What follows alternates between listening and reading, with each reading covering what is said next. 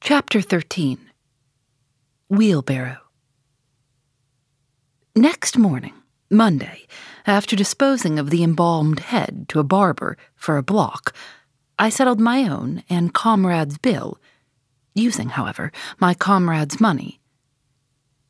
The grinning landlord, as well as the boarders, seemed amazingly tickled at the sudden friendship which had sprung up between me and Queequeg especially as Peter Coffin's cock and bull stories about him had previously so much alarmed me concerning the very person whom I now companied with.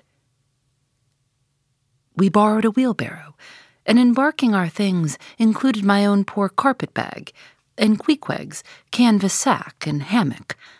Away we went down to the Moss, the little Nantucket packet schooner moored at the wharf. As we were going along, the people stared not at Queequeg so much, for they were used to seeing cannibals like him in their streets, but at seeing him and me upon such confidential terms. But we heeded them not, going along wheeling the barrow by turns, and Queequeg, now and then, stopping to adjust the sheath on his harpoon barbs. I asked him why he carried such a troublesome thing with him ashore, and whether all whaling ships did not find their own harpoons.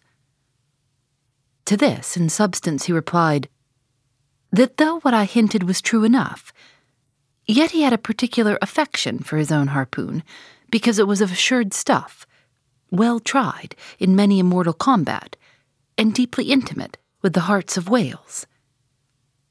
In short, like many inland reapers and mowers, who go into the farmers' meadows armed with their own scythes, though in no wise obliged to furnish them, even so, Queequeg, for his own private reasons, preferred his own harpoon. Shifting the barrow from my hand to his, he told me a funny story about the first wheelbarrow he had ever seen. It was in Sag Harbor. The owners of his ship, it seems, had lent him one, in which to carry his heavy chest to his boarding house. Not to seem ignorant about the thing, though in truth he was entirely so, concerning the precise way in which to manage the barrow. Queequeg puts his chest upon it, lashes it fast, and then shoulders the barrow and marches up the wharf. Why? said I. Queequeg, you might have known better than that, one would think. Didn't the people laugh? Upon this, he told me another story. The people of his island of Rokovoko, it seems, at their wedding feasts, express the fragrant water of young coconuts into a large stained calabash like a punch bowl. And this punch bowl always forms the great central ornament on the braided mat where the feast is held. Now, a certain grand merchant ship once touched at Rokovoko, and its commander, from all accounts, a very stately, punctilious gentleman, at least for a sea captain, this commander was invited to the wedding feast of Queequeg's sister, a pretty young princess just turned of ten. Well, when all the wedding guests were assembled at the bride's bamboo cottage, this captain marches in, and being assigned the post of honor, placed himself over against the punch bowl, and between the high priest and his majesty the king, Queequeg's father. Grace being said, for those people have their grace as well as we, though Queequeg told me that unlike us, who at such times look downwards to our platters, they, on the contrary, copying the ducks, glance upwards to the great giver of all feasts. Grace, I say, being said, the high priest opens the banquet by the immemorial ceremony of the island. That is, dipping his consecrated and consecrating fingers into the bowl before the blessed beverage circulates.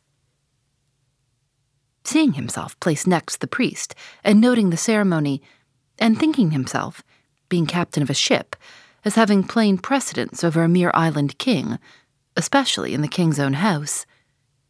The captain coolly proceeds to wash his hands in the punch bowl, taking it, I suppose, for a huge finger glass. Now, said Queequeg, what you think now? Didn't our people laugh? At last, passage paid and luggage safe, we stood on board the schooner. Hoisting sail, it glided down the Acushnet River. On one side, New Bedford rose in terraces of streets, their ice covered trees all glittering in the clear, cold air. Huge hills and mountains of casks on casks were piled upon her wharves, and side by side the world wandering whale ships lay silent and safely moored at last. While from others came a sound of carpenters and coopers, with blended noises of fires and forges to melt the pitch, all betokening that new cruises were on the start. That one most perilous and long voyage ended only begins a second and a second ended, only begins a third, and so on, forever and for aye. Such is the endlessness, yea, the intolerableness of all earthly effort. Gaining the more open water, the bracing breeze waxed fresh. The little Moss tossed the quick foam from her brows as a young colt his snortings. How I snuff the Tartar air! How I spurned that turnpike earth, that common highway all over dented with the marks of slavish heels and hoofs, and turned me to admire the magnanimity of the sea which will permit no records. At the same foam fountain, Queequeg seemed to drink and reel with me. His dusky nostrils swelled apart. He showed his filed and pointed teeth. On, on we flew, and our offing gained, the moss did homage to the blast, ducked and dived her bows as a slave before the Sultan. Sideways leaning, we sideways darted, every rope yarn tingling like a wire, the two tall masts buckling like Indian canes in land tornadoes. So full of this reeling scene were we, as we stood by the plunging bowsprit, that for some time we did not notice the jeering glances of the passengers a lubber like assembly, who marveled that two fellow beings should be so companionable. But there were some boobies and bumpkins there, who, by their intense greenness, must have come from the heart and center of all verdure. Queequeg caught one of these young saplings, mimicking him behind his back. I thought the bumpkin's hour of doom was come. Dropping his harpoon, the brawny savage caught him in his arms, and by an almost miraculous dexterity and strength, sent him high up bodily into the air. Then, slightly tapping his stern in mid somerset, the fellow landed with bursting lungs upon his feet, while Queequeg, turning his back upon him, lighted his tomahawk pipe and passed it to me for a puff. Captain, Captain, yelled the bumpkin, running towards that officer. Captain, Captain, here's the devil. Hello, you, sir, cried the captain, a gaunt rib of the sea, stalking up to Queequeg. What in thunder do you mean by that? Don't you know you might have killed that chap? What him say? said Queequeg, as he mildly turned to me. He say, said I, that you come near killing that man there, pointing to the still shivering greenhorn. Killing, cried Queequeg, twisting his tattooed face into an unearthly expression of disdain. Ah, he's small fish. Queequeg no kill so small fish. Queequeg kill big whale. Look you, roared the captain, I'll kill you, you cannibal, if you try any more of your tricks aboard here so mind your eye. But it so happened just then that it was high time for the captain to mind his own eye. The prodigious strain upon the mainsail had parted the weather sheet, and the tremendous boom was now flying from side to side, completely sweeping the entire after part of the deck. The poor fellow, whom Queequeg had handled so roughly, was swept overboard. All hands were in a panic, and to attempt snatching at the boom to stay it seemed madness. It flew from right to left and back again, almost in one ticking of a watch, and every instant seemed on the point of snapping into splinters. Nothing was done, and nothing seemed capable of being done. Those on deck rushed towards the bows and stood eyeing the boom as if it were the lower jaw of an exasperated whale. In the midst of this consternation, Queequeg dropped deftly to his knees, and crawling under the path of the boom, whipped hold of a rope, secured one end to the bulwarks, and then flinging the other like a lasso, caught it round the boom as it swept over his head. And at the next jerk, the spar was that way trapped, and all was safe. The schooner was run into the wind, and while the hands were clearing away the stern boat, Queequeg, stripped to the waist, darted from the side with a long living arc of a leap. For three minutes or more he was seen swimming like a dog, throwing his long arm straight out before him, and by turns revealing his brawny shoulders through the freezing foam. I looked at the grand and glorious fellow, but saw no one to be saved. The greenhorn had gone down. Shooting himself perpendicularly from the water, Queequeg now took an instant's glance around him, and seeming to see just how matters were, dived down and disappeared. A few minutes more, and he rose again, one arm still striking out, and with the other dragging a lifeless form. The boat soon picked them up. The poor bumpkin was restored. All hands voted Queequeg a noble trump. The captain begged his pardon. From that hour I clove to Queequeg like a barnacle, yea, till poor Queequeg took his last long dive. Was there ever such unconsciousness? He did not seem to think he at all deserved a medal from the humane and magnanimous societies. He only asked for water, fresh water, something to wipe the brine off. That done, he put on dry clothes, lighted his pipe, and leaning against the bulwarks, and mildly eyeing those around him, seemed to be saying to himself, It's a mutual joint stock world in all meridians. We cannibals must help these Christians. Chapter 14 Nantucket Nothing more happened on the passage worthy the mentioning, so after a fine run, we safely arrived in Nantucket. Nantucket. Take out your map and look at it. See what a real corner of the world it occupies, how it stands there, away offshore, more lonely than the Eddystone Lighthouse. Look at it, a mere hillock, an elbow of sand, all beach without a background. There is more sand there than you would use in twenty years as a substitute for blotting paper. Some gamesome whites will tell you that they have to plant weeds there, they don't grow naturally, that they import Canada thistles, that they have to send beyond seas for spile to stop a leak in an oil cask, that pieces of wood in Nantucket are carried about like bits of the true cross in Rome, that people there plant toadstools before their houses to get under the shade in summer time. That one blade of grass makes an oasis, three blades in a day's walk a prairie. That they wear quicksand shoes, something like Lapland Laplander snowshoes. That they are so shut up, belted about, every way enclosed, surrounded, and made an utter island of by the ocean, that to their very chairs and tables small clams will sometimes be found adhering as to the backs of sea turtles.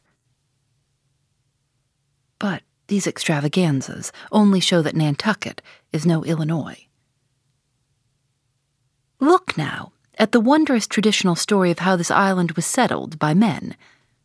Thus goes the legend. In olden times, an eagle swooped down upon the New England coast and carried off the infant Indian in his talons. With loud lament, the parents saw their child borne out of sight over the wide waters. They resolved to follow in the same direction. Setting out in their canoes after a perilous passage, they discovered the island, and there they found an empty ivory casket, the poor little Indian's skeleton. What wonder, then, that these Nantucketers, born on a beach, should take to the sea for a livelihood? They first caught crabs and quahogs in the sand. Grown bolder, they waded out with nets for mackerel. More experienced, they pushed off in boats and captured cod. And at last, launching a navy of great ships on the sea, explored this watery world. Put an incessant belt of circumnavigations round it. Peeped in at Bering Straits, and in all seasons and all oceans declared everlasting war with the mightiest animated mass that has survived the flood, most monstrous and most mountainous. That salt sea mastodon, clothed with such portentousness of unconscious power that his very panics are more to be dreaded than his most fearless and malicious assaults. And thus have these naked Nantucketers, these sea hermits, issuing from their ant hill in the sea, overrun and conquered the watery world like so many Alexanders, parceling out among them the Atlantic, Pacific, and Indian Oceans, as the three pirate powers did Poland. Let America add Mexico to Texas and pile Cuba upon Canada. Let the English overswarm all India and hang out their blazing banner from the sun. Two thirds of this globe are the Nantucketers, for the sea is his. He owns it, as emperors own empires. Other seamen having but a right of way through it. Merchant ships are but extension bridges, armed ones but floating forts. Even pirates and privateers, though following the sea as highwaymen the road, they but plunder other ships, other fragments of the land like themselves, without seeking to draw their living from the bottomless deep itself. The Nantucketer, he alone, resides and riots on the sea. He alone, in Bible language, goes down to it in ships, to and fro plowing it as his own special plantation. There is his home.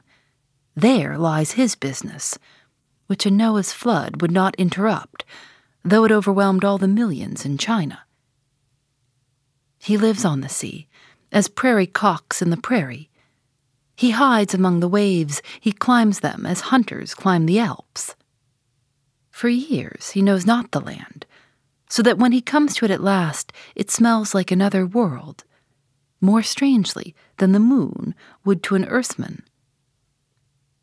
With the landless gull that at sunset folds her wings and is rocked to sleep between billows, so at nightfall the Nantucketer, out of sight of land, furls his sails and lays him to his rest, while under his very pillow rush herds of walruses and whales. Chapter 15 Chowder It was quite late in the evening when the little moss came snugly to anchor, and Queequeg and I went ashore, so we could attend to no business that day, at least none but a supper and a bed. The landlord of the Spouter Inn had recommended us to his cousin, Hosea Hussey of the Trypots, whom he asserted to be the proprietor of one of the best kept hotels in all Nantucket and moreover, he had assured us that Cousin Hosea, as he called him, was famous for his chowders. In short, he plainly hinted that we could not possibly do better than try potluck at the Trypots. But the directions he had given us about keeping a yellow warehouse on our starboard hand till we opened a white church to the larboard, and then keeping that on the larboard hand till we made a corner three points to the starboard, and that done, then asked the first man we met where the place was. These crooked directions of his very much puzzled us at first, especially as, at the outset, Queequeg insisted that the yellow warehouse, our first point of departure, must be left on the larboard hand, whereas I had understood Peter Coffin to say it was on the starboard. However, by dint of beating about a little in the dark, and now and then knocking up a peaceable inhabitant to inquire the way, we at last came to something which there was no mistaking. Two enormous wooden pots, painted black and suspended by asses' ears, swung from the cross trees of an old topmast planted in front of an old doorway. The horns of the cross trees were sawed off on the other side, so that this old topmast looked not a little like a gallows. Perhaps I was oversensitive to such impressions at the time but I could not help staring at this gallows with a vague misgiving. A sort of crick was in my neck as I gazed up to the two remaining horns. Yes, two of them, one for Queequeg and one for me. It's ominous, thinks I. a coffin, my innkeeper upon landing in my first whaling port, tombstones staring at me in the whaleman's chapel, and here a gallows and a pair of prodigious black pots, too. Are these last throwing out oblique hints touching Tophet? I was called from these reflections by the sight of a freckled woman with yellow hair and a yellow gown standing in the porch of the inn under a dull red lamp swinging there that looked much like an injured eye, and carrying on a brisk scolding with a man in a purple woolen suit. Get along with ye, said she to the man, or I'll be combing ye. Come on, Queequeg, said I. All right, there's Mrs. Hussey. And so it turned out. Mr. Hosea Hussey being from home, but leaving Mrs. Hussey entirely competent to attend to all his affairs. Upon making known our desires for a supper and a bed, Mrs. Hussey, postponing further scolding for the present, ushered us into a little room and seating us at a table spread with the relics of a recently concluded repast, turned round to us and said, Clam or cod? What's that about cods, ma'am? said I, with much politeness. Clam or cod, she repeated.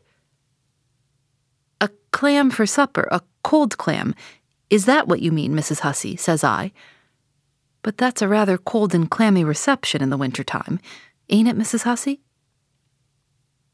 But being in a great hurry to resume scolding the man in the purple shirt, who was awaiting for it in the entry, and seeming to hear nothing but the word clam, Mrs. Hussey hurried towards an open door leading to the kitchen, and bawling out clam for two, disappeared. Queequeg, said I, do you think that we can make out a supper for us, both on one clam?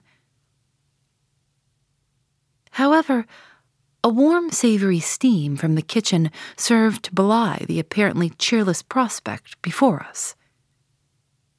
But when that smoking chowder came in, the mystery was delightfully explained. Oh, sweet friends, hearken to me. It was made of small, juicy clams, scarcely bigger than hazelnuts, mixed with pounded ship biscuit and salted pork cut up into little flakes, the whole enriched with butter and plentifully seasoned with pepper and salt our appetites being sharpened by the frosty voyage, and in particular, Queequeg seeing his favorite fishing food before him, and the chowder being surpassingly excellent, we dispatched it with great expedition. When leaning back a moment and bethinking me of Mrs. Hussey's clam and cod announcement, I thought I would try a little experiment. Stepping to the kitchen door, I uttered the word cod with great emphasis and resumed my seat. In a few moments, the savory steam came forth again, but with a different flavor, and in good time a fine cod chowder was placed before us. We resumed business, and while plying our spoons in the bowl, thinks I to myself, I wonder now if this here has any effect on the head. What's that saying about chowder headed people? But look, Queequeg, ain't that a live eel in your bowl? Where's your harpoon? Fishiest of all fishy places was the trypots, which well deserved its name, for the pots there were always boiling chowders. Chowder for breakfast, and chowder for dinner, and chowder for supper, till you began to look for fish bones coming through your clothes. The area before the house was paved with clamshells. Mrs. Hussey wore a polished necklace of codfish vertebra and Hosea Hussey had had his account books bound in superior old shark skin. There was a fishy flavor to the milk, too, which I could not at all account for, till one morning, happening to take a stroll along the beach among some fishermen's boats, I saw Hosea's brindled cow feeding on fish remnants and marching along the sand with each foot in a cod's decapitated head, looking very slipshod, I assure ye. Supper concluded, we received a lamp and directions from Mrs. Hussey concerning the nearest way to bed. But as Queequeg was about to precede me up the stairs, the lady reached forth her arm and demanded his harpoon. She allowed no harpoon in her chambers. Why not? said I. Every true whaleman sleeps with his harpoon, but why not? Because it's dangerous, says she. Ever since young Stiggs, coming from that unfortunate voyage of his, when he was gone for four years and a half, with only three barrels of oil, was found dead in my first floor back, with his harpoon in his side. Ever since then, I allow no boarders to take such dangerous weapons in their rooms at night. So, Mr. Queequeg, for she had learned his name, I will just take this here iron and keep it for you till morning. But the chowder, clam or cod tomorrow for breakfast, men. Both, says I, and let's have a couple of smoked herring by way of variety. Phoebe Reads a Mystery is recorded in the studios of North Carolina Public Radio, WUNC.